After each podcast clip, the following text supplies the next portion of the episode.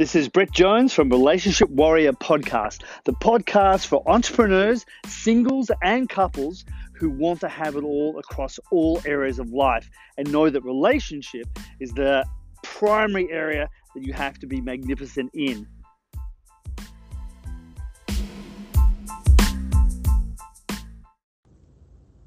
How to argue the right way. Most people don't like arguments, and that's totally understandable. They're very frustrating.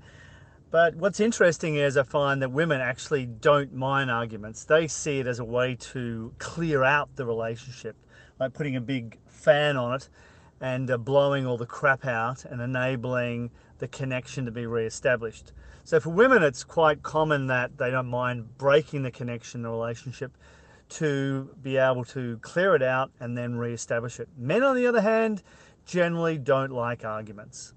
But the reality is that in any relationship, you're going to argue. So it's not the fact that you can avoid the arguments. And when you have a, a great relationship, you in fact need to have disagreements because there are going to be topics on which you simply don't agree.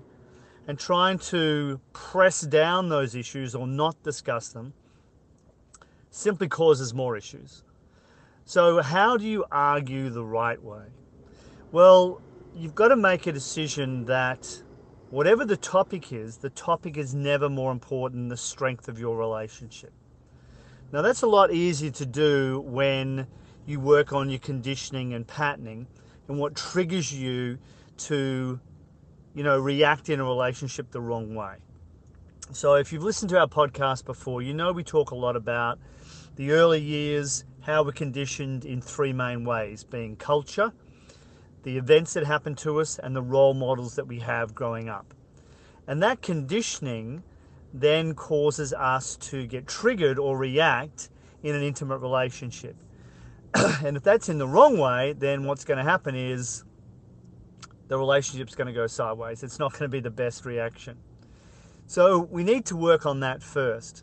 But once you've done some work on that and you can start to control your triggers and the way you react, you can make a decision that no topic, doesn't matter whether it's kids, sex, money, religion, politics, uh, whatever it might be, is going to threaten the strength of the commitment that you have to each other. We call it pulling the divorce card meaning you go, okay, that's it, I've had enough, I'm out of here, I want a divorce. You don't really, but you got so frustrated that you keep saying the same thing over and over again and the other person doesn't get it. This seems like the best strategy to actually get them to realize you're really serious about this or to get them to understand, you know, what you mean. And unfortunately, that just erodes the trust in the relationship. See, relationships, yes, can be about strategy, but ultimately, relationships are all about emotions. And trust, commitment, and love are absolute essentials to make your relationship strong, thriving, and really work. And it's easy to ignore those things. It's easy to go, well, yeah, I am committed, but I still play the divorce card. Well, no, you're not. You're playing a game. Or when you're arguing, you start name calling. You know, you allow the argument to degenerate into attacking the other person. And what you've decided to do unconsciously is you've decided you'd rather win than be happy. And yes, you can win in the argument, fantastic, but you're not going to be happy. It's not going to make you happy, certainly not going to make your partner happy.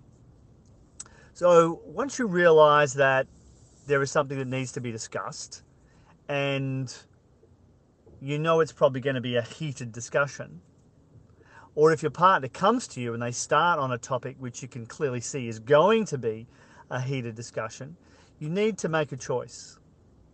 I'm, I'm going to control my reaction here. I'm not going to allow it to get out of control. I'm not going to attack the other person, even if I feel attacked and I'm going to place the relationship first. And if the other person's quite worked up, that can be quite a challenge, right? But that's where once you advance to a higher level of commitment and skills in your relationship, you can both work on okay, we're getting a bit heated right now, let's just drop this and come back to it later.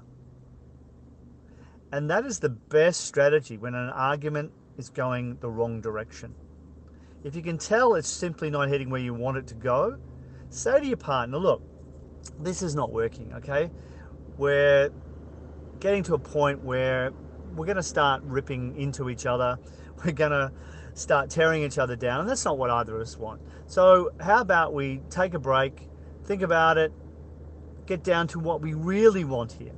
Because often arguments begin on a topic, but underneath the topic, there's an emotional need that's not satis- being satisfied, such as, You're always at work, you're never home. Always? Never? Maybe that's what it seems like to you, but to be fair to your partner, that's probably not actually accurate. And if you're saying that to a guy, he's going to focus in on the facts around that. Well, hang on.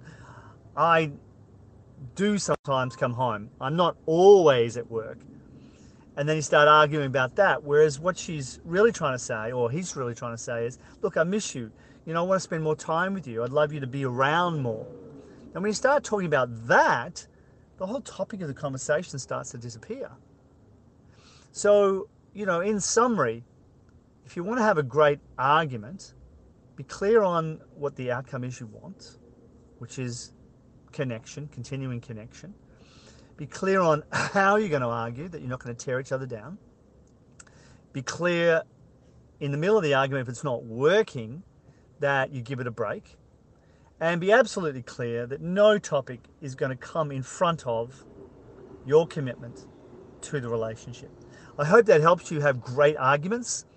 And as always, if you find this uh, podcast interesting and resourceful, please pass it on to someone that you know, you know, would love to hear it as well. And if you want to dive deeper into your relationship, bear in mind that on our website, uh, relationshipwarrior.org, O-R-G, you can book a call with us via Zoom. So it doesn't matter where you are in the world listening to this podcast. We're happy to have a conversation with you and lead you to greater connection and love inside your relationship. And we'd love to do that for you. So thanks for listening, and we'll see you next time. Bye for now.